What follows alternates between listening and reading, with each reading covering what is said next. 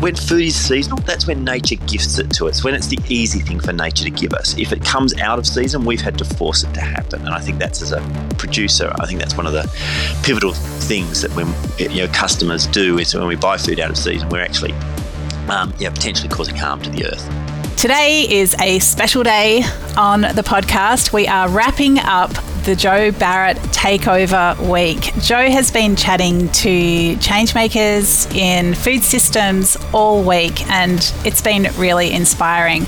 We are finishing with a bang. I will let Jo take it away. So today I'm speaking with Matthew Evans. He's a former chef and food critic, and he has written nine books. And I thought one was hard, and then Matthew's nine just blew it out of the park. He lives and works on Fat Pig Farm, a soil to stomach regenerative farm and kitchen in Tasmania. He tours around the country covering many hot topics. I saw Matthew speak at Grains Festival earlier this year in Geelong. However, I have been a fan for quite a while. In 2021, Matthew published Soil, which was around the same time that I was at Future Food System, and there were many similarities between that project and the book. I'm really interested in his transition from restaurants to agriculture, and I know that's sparked by his beliefs in the food system. Matthew, thank you for this opportunity and for taking the time to chat with us. Thanks so much for having me. Yeah, thanks, thanks for having me, Jo. Thank you. You've got an incredible way of retaining information and then regurgitating it out to people so they can digest it. Um, and that's really apparent in your books. And you tackle some massive issues in the current food system. Um, I'm really keen to know from your time as a chef and a food critic to now, what have been the biggest changes in your thinking about our food system? Oh, yeah, look, it's four decades pretty much since I started my apprenticeship. It's really scary, and and you go, oh my god, um, look, look, there's massive changes, and and a lot of them have been good, and um, so you know, um, I'll start with maybe you know some of that because when I was a chef, we trained as you know, I trained in Canberra. We no one opened their own oysters. You know, oysters came pre-opened. Um, you know, I never saw a lime in my entire apprenticeship. You know, in in you know 1983, whatever. We we we used to when we made a lime sauce we took lime cordial and boiled it up in a pan with you know cream that was a lime sauce to put on chicken breast so you know the, the, this it's easy to find fault, I guess, with you know, a lot of things that, that we do today. But in some ways, the variety of food, what we're, what's available, and how we understand how to treat and respect the produce, I think, has come um, ahead in leaps and bounds. Um, but I guess on the on the flip side of that is the intensification of the food system and the um, you know the fact that um, food is having to come from further away and it's coming more out of season and the, the people who cook it the chefs on the ground the home cooks are losing um, some of that um, uh, innate uh, wisdom about what is seasonal because you you think it's seasonal because you see it in the shops, you know, you, your your um, wholesaler, or your greengrocer has got it, you know, um, or, um, and and I think we're lo- and and and if if if something isn't seasonal, you know, when food is seasonal, that's when nature gifts it to us. When it's the easy thing. If if, if something isn't seasonal, you know, when food is seasonal, that's when nature gifts it to us. When it's the easy thing for nature to give us. If it comes out of season, we've had to force it to happen, and I think that's as a producer, I think that's one of the pivotal things that when you know customers do is when we buy food out of season, we're actually um, yeah potentially causing harm to the earth. Yeah, and when you were on your apprenticeship, were you even kind of thinking about where food was coming from? No, no, no. I just wanted to stay. I just wanted to stay alive. Um, I don't know what kitchens are like these days, and I'm sure your kitchen, Jo, is very um, pleasant to work in, and hopefully ours was um, on the farm. Um, uh, but the kitchens that I trained in were dangerous places, and um, you just wanted to stay out of trouble, and um, you yeah you just wanted to you know get the job done as quickly as possible, so so no one shouted at you. Um, where you know, where the food came from was not um, was not something that I gave a, a second's thought to. And then, so was it when you started to kind of restaurant critique that you started to think about produce or like when did the shift start to happen when you before you made the move to Tasmania? Yeah, so so I became a head chef of a restaurant in Canberra in the mid '90s, um, and I then um, it was at that time that I started to you know I, I was the person talking to the suppliers, and I'm going, well, why why is that chicken breast better than the other chicken? Can I have the good one? You know, and and oh I can get f- seafood that's not frozen. You know, oh, that's fantastic. And um, you know, I can talk to someone who's you know the, the the oyster farmer, and the oyster farmer will bring the oysters to my door unopened. And it was then, then that I started to realise. Um, you know, I sort of heard about good food and and you know seasonality and you know how how important soil health was and you know how important farmers were but it was all sort of tokenistic. But it was only when I was actually at that moment I'm going, oh, so so this is actually good, and it is worth paying the extra money, and it and it does make my job easier as a as a cook. Mm. Yeah, I remember having a moment. Um, I was living in Canada and did part of my apprenticeship over there, and then I came back, and I remember like it took forever to fly back from Canada, and was eat at a restaurant, and they served a Canadian scallop, and I thought oh, we have amazing scallops here in Port, you know, in the in our Melbourne port. Why are we flying them all the way from Canada? I know how far that is now. I've just been there. And it was a really big moment of like, what the hell's going on? Yeah, yeah, that's interesting, isn't it? And it does take a, it does take something like that, uh, this like oh moment, um, like oh, hang on, uh, uh, I thought the cherries were local, but you know, they they seem to be from California this week. You know, so um, I need to change my menu.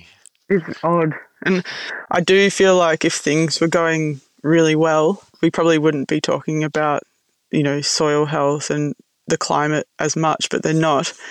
You know, and at the beginning of your book, Soil, you do kind of do a bit of a snapshot of what agriculture currently looks like. Could you kind of summarize, I guess, you know what is happening at the moment with growing food yeah so growing food like because the, the way we, we choose to grow food typically humans arrive in a place this is historically um, and and um, the way farming works western style farming you know not europe um, aboriginal style um, farming yeah but european style farming people arrive in a place if there's trees they cut them down and grow a crop or graze an animal. And if there's grass, they probably graze an animal, and it's probably not good enough to grow a crop. Um, but they might they might grow a crop. That's pretty much how it works. And then we would plough the soil to grow the crops, and that that's really bad for soil. So, um, uh, and and and what we what has happened typically is humans have grown food and gone, oh, hang on, the soil's lost its fertility. It's not as good anymore. Like the, the, the bread basket of biblical era is is a desert now. You know, that's what's happened. You know, the Garden of Eden is is not a garden anymore. And so that's happened over history. But what we've done is we've just gone, oh, oh, that's a bit of a shame. And we've moved on you know, something like 16 major civilizations have collapsed because they've ruined their soil and um, and haven't been able to um, you know, feed their their population. So so soil health and you know and, and civilization has been you know big communities have been intimately tied. Um, currently we lose soil if you, you know, we, our cropping land where you grow your your your, um, your vegetables and your grains. Uh, if you plough the land, the global average is you lose soil 100 times faster than nature can make it. And um, if you don't plough the land, it's about 10 to 20 times faster than nature can make it, that soil is lost. Now, some people can grow crops and not lose soil, but that's the global average. So that means, on average, for every breakfast, for every lunch, for every dinner that every human on Earth eats, we lose up to nine kilograms of topsoil per meal per person. So imagine that when you have your, you know, your cereal tomorrow, a bucket full of topsoil washed or blown away. And, and when soil is washed or blown away, it, it becomes less fertile. You know? So we're, we're damaging land at crazy rates, and there's only one Earth. You know, they talk about, oh, we're going to test for soil on Mars or test for soil. The, the, Mars and Moon don't have soil; they have dirt, and dirt does not grow food. Um, what we've got on here on Earth is a system of beautiful topsoil. It's co-evolved with plants and animals um, you know, uh, with plants for the last 400, five, you know, 500 million years, for, with animals for a little bit less than that.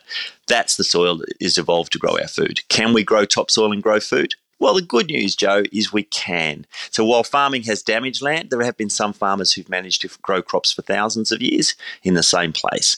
And what we need to do is learn off those farmers, use some modern techniques, modern technology, and and and and not only stop damaging soil but repair the damage thing that farming farming has done. Yeah, would you? Is that regenerative ag- agriculture? Yeah, look, it, look, yeah, regenerative agriculture is, I guess, the sort of yeah the, the umbrella term that most people use for that, or agroecology. So there are there are other terms. There are farmers who who you know, oh, I don't do regenerative agriculture, who are building topsoil and doing great things. So they're kind of doing it. They just don't have a label for it. Um, and and you know, farmers aren't trying to ruin the world. No one's no one's very few people have gone out there going, oh well, bugger it. It doesn't matter if this happens. You know, if we damage land, but it can be really slow. It can be incremental. We may not see it happen. And now we know how to measure these things, and we also know how to to um, uh, uh, uh, restore landscapes and you know build biodiversity and grow you know nutritious, delicious food.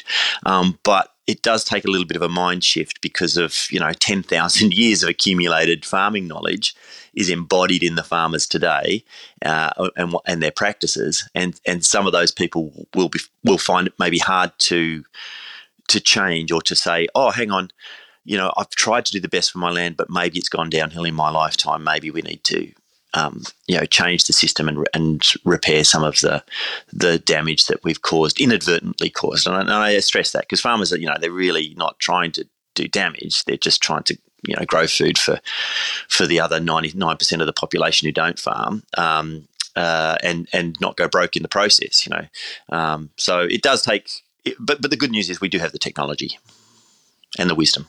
We um, did an interview with Sam Oakton from Stop Food Waste Australia, and he was talking about they kind of go into big industry and work with government to stop food waste on a large scale. And while we are interviewing him, I had, had a realization of like, oh, no one's actually trying to create food waste. You know, it's costly, and I know you know people always kind of the pressure goes onto the farmer of yeah, they're not trying to ruin the planet. They're just trying to feed people and stay alive. So that's been a really big realization this week of like some of the bigger issues that we're having. No one's trying to, to cause them. yeah, there is a there can be a sense of demonization, and look, there are there are people who have agendas about you know how we should eat and what we should eat who who who can demonize farmers and um, and it's not very helpful because because yeah people they're, they're just there you know um, growing some food and you might not agree with the way they treat the animals or the way they you know what they've done with their chemical their chemical use or whatever um, but they're not doing it um, out of you know uh, out of malice or spite. They, you know, there's a there's a there's a commercial imperative to to be able to do it at a certain price because that's what people will pay. Um, they, they, believe they're doing the right thing, and, um, and, and what I really like about um, you know, the idea of, of you know, regenerative agriculture or you know, you know uh, agroecology is that um, there are all these problems with you know, you know carbon in the atmosphere and and and um, you know uh, floods and droughts and, and and all these kind of problems which are which are going to um, impact us all more and more. And a lot of them can be repaired by good farming um, you know, a good farm ecosystem is a biodiverse ecosystem. Um, you know, it filters water so that you know, the water passing through the property is clean when it comes out because that's what so- good soil does. It cleans the water. More carbon in your soil is really good for your plants and your animals, but it's also, you know, um, uh, it helps to store water better. So water get you know um, infiltrates better. So in, in rains and, and in droughts, it stays in the in the soil better. So it's really good for for you know for, for the farmer and good for the soil to be doing these things. But you know carbon in soil is much better than having it in the atmosphere. So you know farming has sort of been part of the problem. Uh, you know, and, and it's not a small part of the, the problem with biodiversity loss and some carbon into the atmosphere, but it's it's it's also a massive part of the solution. Yeah, I can I can see that, and I think food is a big part of the solution, which is exciting because we all eat. um, you did talk about um, which, you know, you said topsoil, and I loved that part of your book in soil. And I think a lot of people would think topsoil is a thing that gets delivered or that you pick up from Bunnings in a bag. Could you tell us a little bit about topsoil? And um, I feel like that's a really major part of um, like a misconception the importance of topsoil and what's happening to it what happens to it when you kind of farm incorrectly or yeah yeah yeah yeah so so so so what we walk around on what stuff grows in know, most of that is you know um, uh, uh, a crushed up rock. So the thing we're walking on is is crushed up rock. So it's sand and silt and clay. So that's that's dirt. It only becomes soil when it has something really magical in it, and that's life. So so so there's a, a, cliche from the 1930s, I think it is, that that, that humanity only exists because um, the fact we have six inches of topsoil and it occasionally rains. Right, that's the difference between us existing on Earth and not. That's and then that's that's actually a fact. So, except we don't have six inches of topsoil in most of Australia. I'm in Western Australia, and we you know parts of this state only have about a centimetre of topsoil. That's the difference because that's what does all the growing. So, so the dirt doesn't do growing. You need life in the soil. Um, when you dig into the soil, it's the dark bit at the top. So if you dig into your back garden, um, it'll be the very dark bit at the top, and and that dark bit is organic matter. So that's stuff that used to be alive. So it's you know um, leaf matter and and um, uh, and roots that have rotted into the ground, but it's also living things. So about one percent of the the dry matter of soil is living stuff. And and when people talk about healthy soil, like healthy by definition means alive. And and and biology, we're just discovering how much life there is in soil. So a single teaspoon of soil can have more living things than there are humans on the planet. So the, the amount that fits into the end of your thumb, the last joint of your thumb, can have about 10 billion living things. And those living things, plants don't eat dirt, but they need things that are locked in the in rocks, things like iron and copper and magnesium, whatever. That's all minerals in rocks. And plants can't sort of eat rocks, but they can get the the biology, the living things in soil, can dissolve those minerals and make them available to the plant in a form the plant can digest. So, so that biology, and your listeners may some of them may have heard of the human microbiome. So inside us, there's all these living things that help us to digest our food. They're really important. Over half the cells in the human body aren't us, and those things help us digest our food. A plant has the same thing, but their gut, you know, essentially is outside the roots, so it's the bit around their roots, and all the living things out on the outside of the roots are helping them to get uh, digest their food, the stuff that they really need from um, that, that, are locked in rock crystals. And there's tiny amounts of those minerals, um, but they, they're they're absolutely vital. It's, it's like vitamins and minerals for us. You know, we don't need huge amounts, but yet we need them. Otherwise, we we get sick. Yeah, that's amazing. I can, I can see how, you know, we at Future Food System we spoke a lot about nutrition density in our food from the soil and when you kind of align it with your gut biome or treat the roots as your stomach, it's really interesting that, you know, if we've got depleted soils, then, you know, the nutrition of our vegetables would have to be depleting as well. Do you think, you know, we've got a depletion happening there?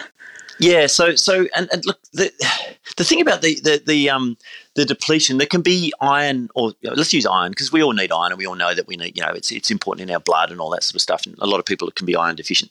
So soil can have iron in it, but it doesn't necessarily get into the plants that are growing in that soil because of that biology or because of it you know the, the chemical interactions with plants and soil.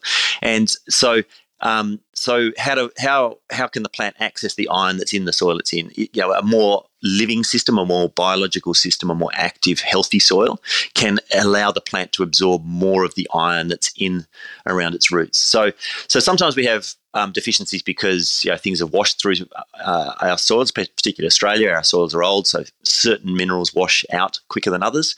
Um, sometimes things when you know weren't really in that part of the world, and other things were more dominant but generally, most of the things the plant wants are generally around, and and um, and and and it's how the plants access can access them um, that becomes important. And and yeah, so so um, uh, you know that that's why you know, uh, you know, people get their soil tests and they might need to add little trace elements and small amounts of stuff, but you still got to get the plant to take it up. And nutrient density is, I think, the, the you know, it's, it's the next great frontier where we say, okay, so you know, uh, one carrot is not the same as another carrot.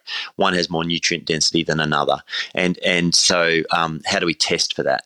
And for us, for me as a grower, what I've discovered is is that yeah, the more living my soil is, the more interactions there are between the plant and the soil. It sounds crazy to your listeners. They probably you know they'll think I'm you know sort of some woo woo you know hippie from southern Tasmania, but but plants can talk. You know they sort of communicate with the soil to say what they need, and they create chemicals, and they have this chemical communication going on between plants and soil, and between soil and plants. So so uh, the more stuff in the soil, the more communications going on from the plant. And, and, those chemicals of communication are actually nutrients. They're micronutrients that um, a lot of them are really, you know, have a, have a role in human health. Some, some are, are don't, but um, vast majority, you know, have some role in human health. And again, tiny fractions.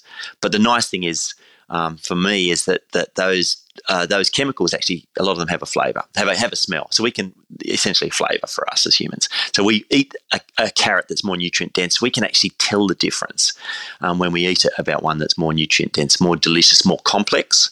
Um, and it's it's almost as though humans were hardwired, almost like we've been evolved to be able to tell more nutrient dense food when we eat it. You know, I mean, it's a great system. yeah, I would agree with that because I find when uh, you know when we pick things for the restaurant in our where we grow, um, they taste a lot better, and then you don't need to eat as much. It kind of feels like you're satisfied because you've gotten everything that you need from the plant. But then when you're eating things that may, you know might not have much more flavor and maybe less nutrients, you kind of just keep eating, and then you overeat. you kind of like it's like your body's seeking that out.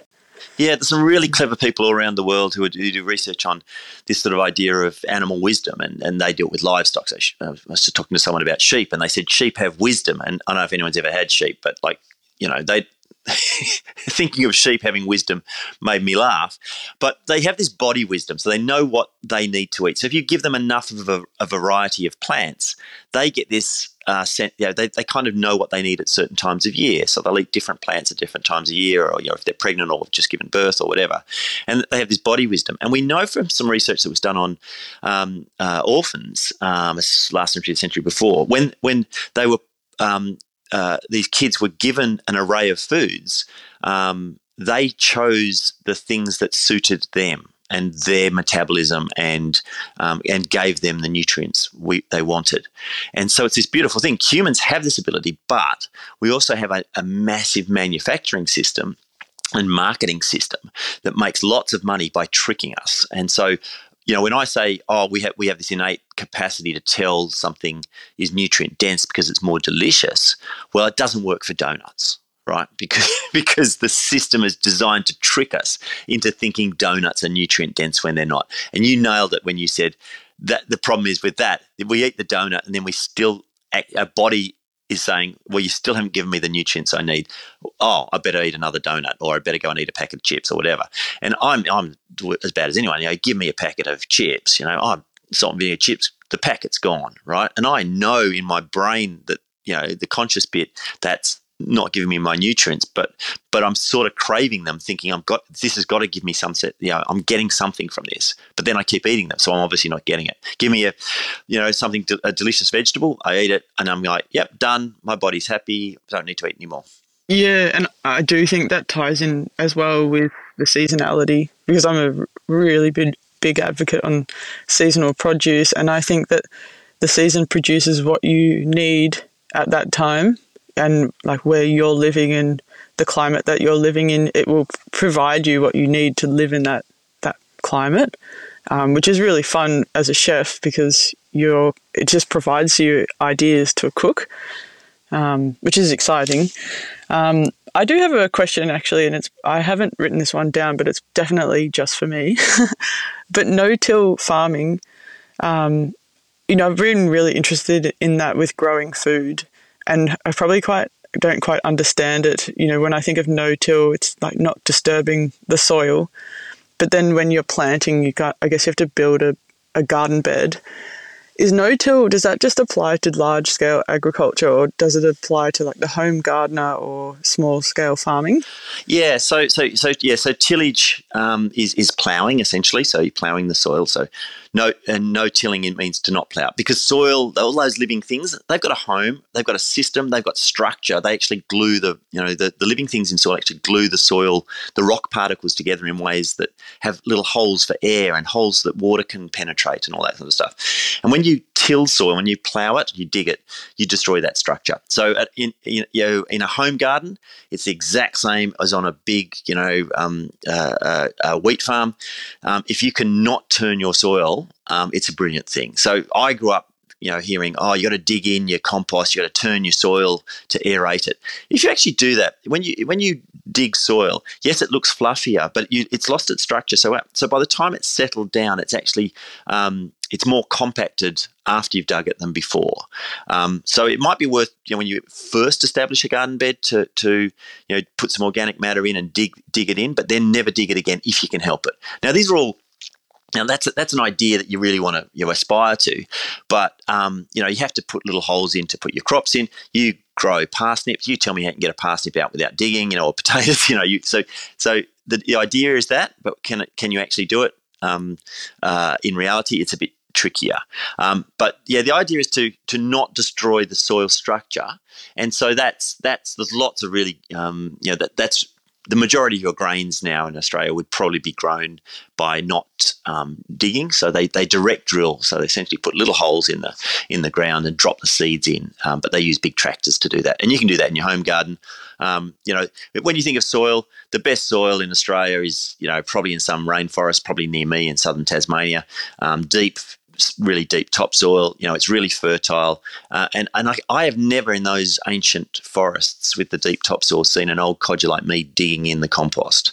Um, soil has a system for taking nutrients that from the top, so things that you know mulch, leaf litter that falls on the top, and drawing them down. So in your home garden, mulch the top, maybe apply your compost to the top, and soil has a system for drawing that down into itself because there are all those living things that do that for us if you're um, like you know, with my book Sustain, it's about kind of reconnecting with the food system. If you not necessarily if you're growing food, so using farmers markets, and do you think um, with being a chef or like within the industry that there's an opportunity to reconnect with the food system if you're not growing growing food, or like how do you see restaurants doing it now? Yeah, yeah, definitely. Look, and I think in Australia, we you know, it's what's interesting. The restaurants, uh, restaurants are they, they have a different role than they have in some countries. So, you know, when I travel to China or I travel to you know, Italy or, or, Spain or France, whatever, they have these um, peasant cultures. And then the restaurants are sort of going, oh, well, I'm going to take the cassoulet or the, you know, the the beggar's chicken and I'm going to turn it into a fancy dish in the restaurant and I'm going to raise the stakes. I'm going to make it a more beautiful and elegant thing. And um, but they're they're born out of this sort of peasant culture. Here, a lot of people look to restaurants and that's where they learn about harissa and it's where they learn about you know free range chickens and they you know, they discover stuff in restaurants rather than from their grandma around the, you know, um, in the kitchen. Um, and I'm not sure why that is, but it just seems to be the nature of, of our um, you know our, the, the, our food culture. And so the responsibility of chefs for me is you know really they really need to know where the stuff's coming from. You it, it, appalls me that most Australians don't want to use cage eggs you know from from chickens locked in cages. And that, and so virtually no one buys them at the supermarket but we still sell way more cage eggs than, than we do free range or, or, or your barn laid eggs. And the reason is because we use them in food service. We use them in hotels and clubs and restaurants and cafes and and and sushi bars or whatever. And so you know these the chefs have such a responsibility. You know, we, we we deal with such large quantities of food. We influence so many people, even you know, unknowingly, because they come to our places and they go, "Oh, look at that! Raspberries are on something. I might go and buy some raspberries. They must be in season, you know, not realizing that the chefs had them, you know, brought 3,000 kilometers from 3,000 kilometers away and they're not really in season where you live. And so that responsibility, I'd love to see food, you know, chefs getting involved in that food system. But we can all be involved, you know, with, you know, as a person going to a market, as a, as a shopper in a supermarket, as a, um, you know, as, as a, um, a home cook, as a, you know, as an eater, a cook, a, a farmer, a gardener, a, a chef. We all can play our part in this. Yeah, I, I agree with you. It's funny because I do have moments. I, I guess why I was so excited to speak with you because you know I followed that transition that you did from critiquing and chefing to the farm in Tassie, and after um, Oakridge Winery where I was working with Matt, and then we went to Future Food System. I had this moment of like, what am I doing as a chef? You know, this is a wild thing to be a part of that's potentially damaging our planet. Um, and then I saw what you were doing, and it's given me a lot of hope that, you know, I love cooking. I love being a chef and having a restaurant, but I don't want to do harm. And, um, you know, it's an interesting balancing act between trying to make a business viable and then trying to do the right thing. And I, I know a lot of, you know, my peers reach out and kind of say, oh, you know, it's good to be, you know, do things with sustainable practices, but can you get it to work as a business? And I think you can. I think it's about cooking seasonally and composting and reducing chemical use and connecting with your local community. And I think for home cooks, it's about seasonal cooking, like you said, and um, connecting with your food system if it's just growing something small or um, I don't know, making different choices with your your food on your table. And I know you've written a lot of books, and I I feel like I'm running out of time to cover everything, but you did. You've spoken a lot about, I guess, choosing a carnivore diet or a plant based diet. And I think for a long time I thought you know, a plant based diet was better for the planet. You know, do you think plant based diets are more beneficial for the climate, or what's your take on that? Yeah, look, it's a really nuanced thing. Look, I wrote a book called On Eating Meat, which is about the ethics of eating meat, and and I, I got invited onto panels, and they'd always have me because I'm I, I, eat meat and I've chosen to eat meat, but I used to be vegetarian, and and and then they'd have like a vegan or a vegetarian, and it was supposed to be this sort of you know you know um, uh, you know, uh, I was supposed to represent the meat eaters. And the whole point of my book was to say, I really don't care if you eat meat or not, but don't take your information from the internet.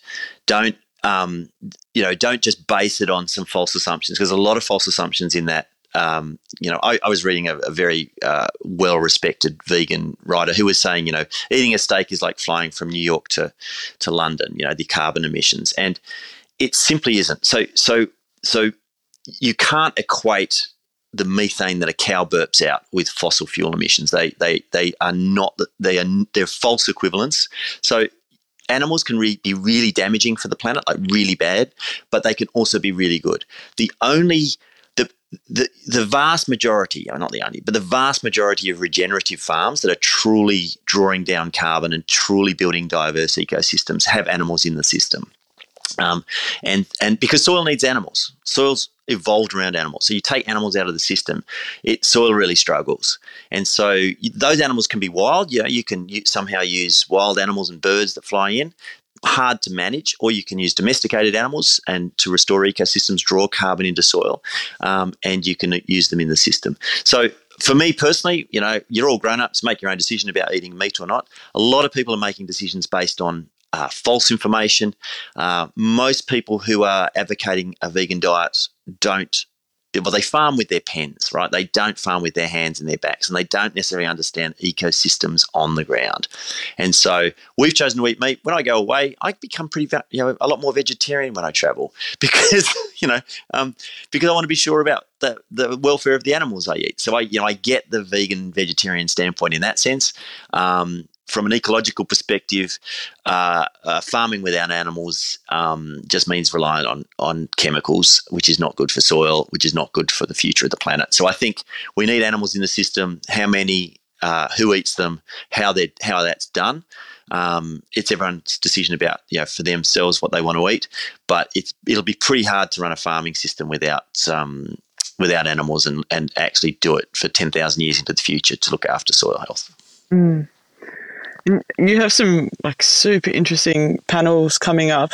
Um, one in particular in Byron Bay with Joost and Zach Bush, which I wish I could be there for. Um, I feel like lots of minds are coming together, and you know, there's a lot of topics being spoken about. And I guess to wrap up, do you see a positive future for our food system and farming?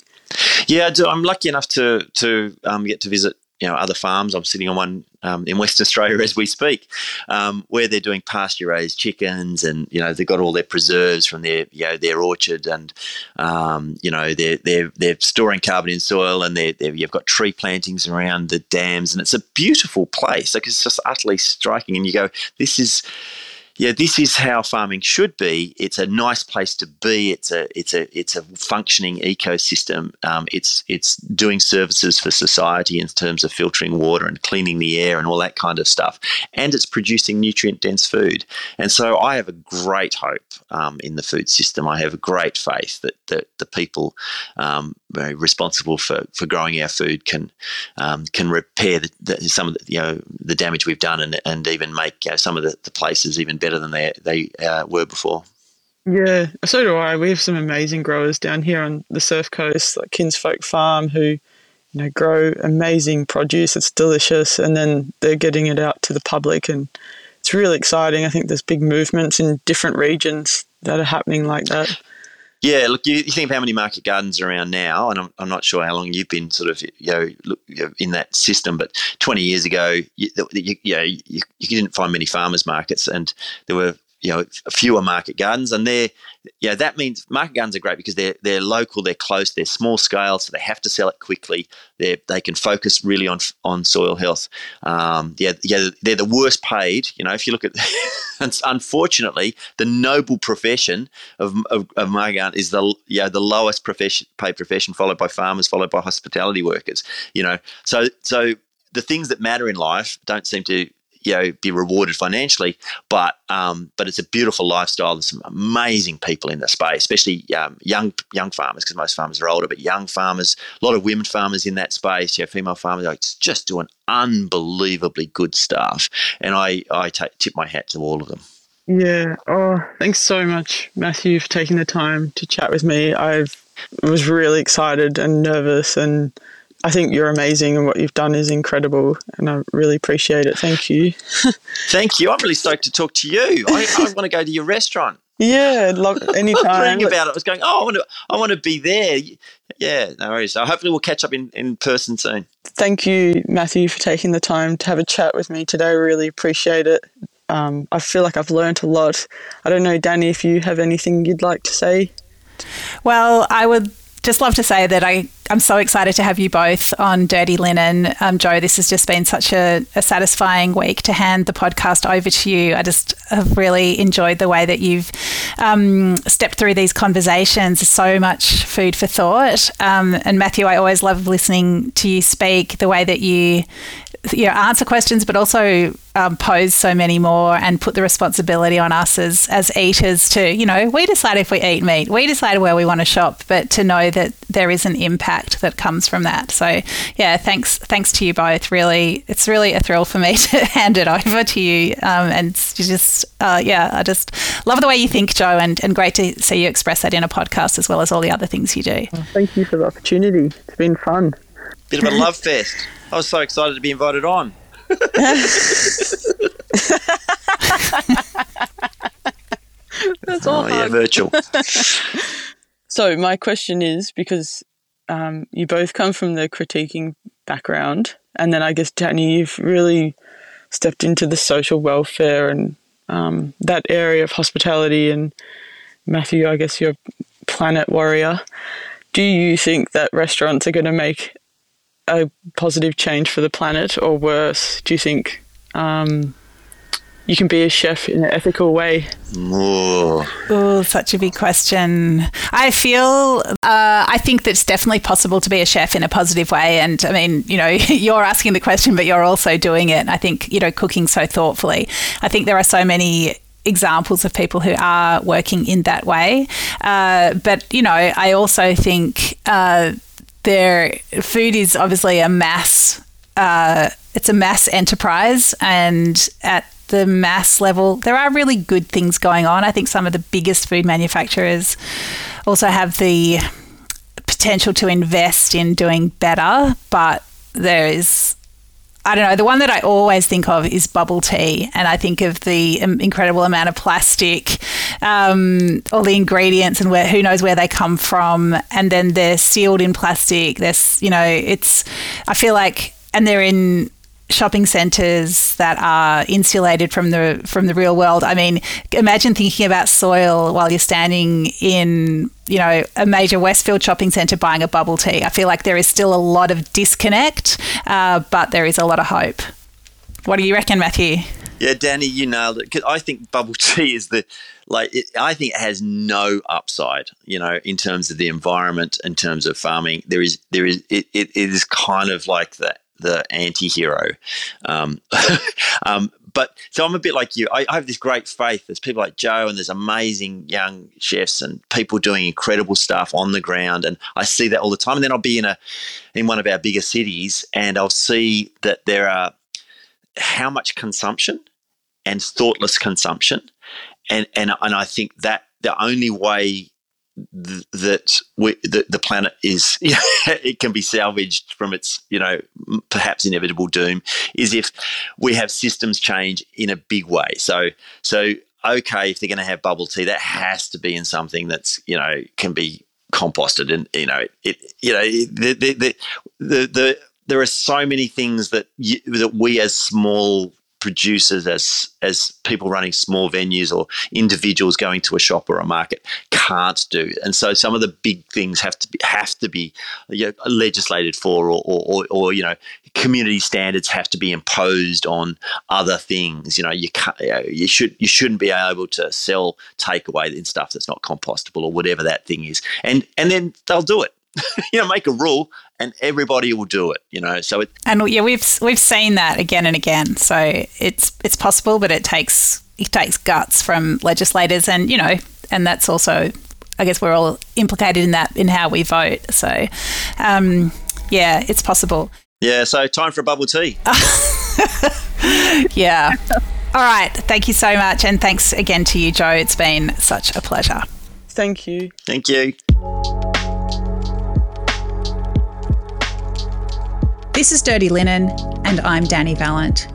We air the issues that the hospitality industry finds hard to talk about, hearing from different people with unique perspectives. We want to hear from you as well. If you have something that needs to be said about a topic, get in touch so we can include your perspective. Contact us at dirtylinen at deepintheweeds.com.au or hit us up on Insta at Dirty Linen Podcast. We can't wait to hear from you this.